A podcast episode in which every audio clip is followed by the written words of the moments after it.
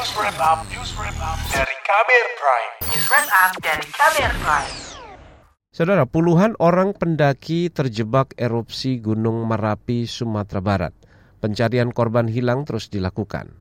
Bagaimana mitigasi pendaki yang terjebak erupsi? Berikut laporan khas KBR disusun Safira Aurelia. Sekitar 70-an orang pendaki terjebak di Gunung Marapi saat gunung di wilayah Sumatera Barat itu mengalami erupsi. Gunung setinggi 2.891 di atas permukaan laut itu erupsi pada minggu lalu dan memuntahkan material vulkanik setinggi hingga 3.000 meter dari puncak kawah disertai suara gemuruh. Salah seorang pendaki Gunung Marapi yang selamat, Muhammad Afif, mengatakan Dirinya sempat merasakan hujan batu sekitar 15 atau 20 menit. Erupsi terjadi secara tiba-tiba dan cepat. Afif mengaku mengalami trauma setelah merasakan suasana yang cukup mencekam dan sangat panas. Pas kejadian itu uh, kan itu hujan batu. Hujan batu. Jadi pas hujan batu, kami bertiga tuh memutuskan untuk bersembunyi di jalan tikus. Itu sempat dengar nah, ledakan nggak? Ledakan dengar loh. Kuat? Ya, dengan dengan bunyi kayak bunyi pesawat gitu. Ada getaran nah, gitu nggak? Getaran ada. Dikutip dari kompas.com, Muhammad Afif mengatakan pada saat erupsi ada sejumlah pendaki mencoba melarikan diri, namun terhalang medan yang terjal dan minimnya oksigen. Balai Konservasi Sumber Daya Alam atau BKSDA Sumatera Barat hingga kemarin terus mengupayakan evakuasi para pendaki Gunung Marapi yang hilang. Pelaksana harian Kepala BKSDA Sumbar Eka Damayanti mengatakan, untuk mempercepat evakuasi, mereka menggandeng berbagai pihak, termasuk masyarakat. Dan saat ini tim Balai KSDA Sumatera Barat sedang melakukan evakuasi bersama stakeholder yang ada, pihak kepolisian, pihak TNI, kemudian masyarakat Batu Palano, masyarakat Kota Baru, beserta dengan PMI Batu Palano sedang melakukan evakuasi dan uh, pada pukul 17 telah dievakuasi sebanyak 28 orang dan selebihnya masih sedang diupayakan. Pelaksana harian Kepala BKSDA Sumatera Barat Eka Damainti mengatakan telah menyiapkan sejumlah rencana mengatasi situasi darurat seperti penyiapan posko siaga nagari, pemasangan rambu di jalur pendakian, hingga asuransi.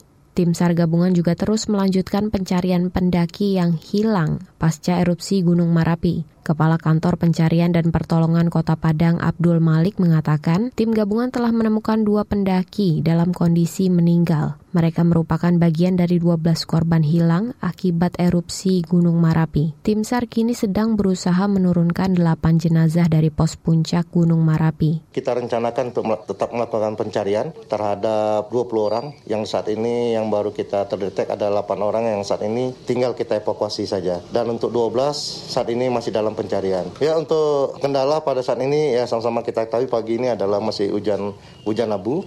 Uh, erupsi masih berlangsung. Nah ini menghambat untuk kita melakukan pencarian dengan cepat. Kepala Kantor Pencarian dan Pertolongan Padang Abdul Malik mengatakan, meski ada kendala dalam evakuasi puluhan pendaki, mereka akan berusaha sebaik mungkin. Saat ini, Gunung Marapi berada pada status level 2 waspada. Dengan status ini, masyarakat atau wisatawan dilarang mendaki Gunung Marapi di sekitar radius 3 km dari puncak kawah. Kalangan pendaki atau pecinta alam menilai puluhan pendaki yang terjebak di Gunung Marapi di wilayah Sumatera Barat tidak memiliki bekal yang cukup. Hal ini dikarenakan mereka tidak memegang peta arah jalur-jalur dan peralatan yang kurang lengkap. Ketua Umum Katerva IISIP Jakarta Raditya Erlangga Purwanto mengatakan, seharusnya para pendaki memiliki bekal yang cukup terkait titik-titik rawan bencana. Menurutnya, para pendaki wajib mengetahui ilmu-ilmu bertahan hidup dan melakukan pertolongan pertama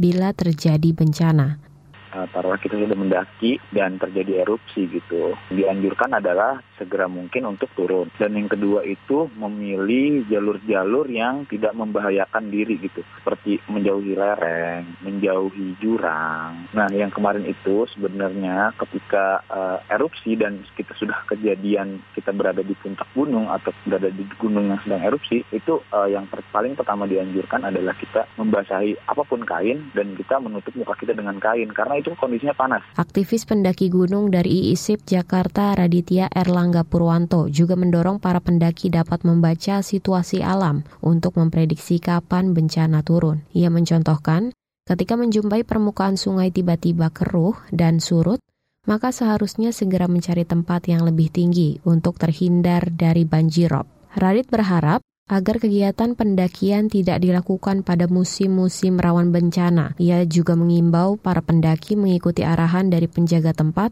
dan melakukan pengecekan perkiraan cuaca dari BMKG.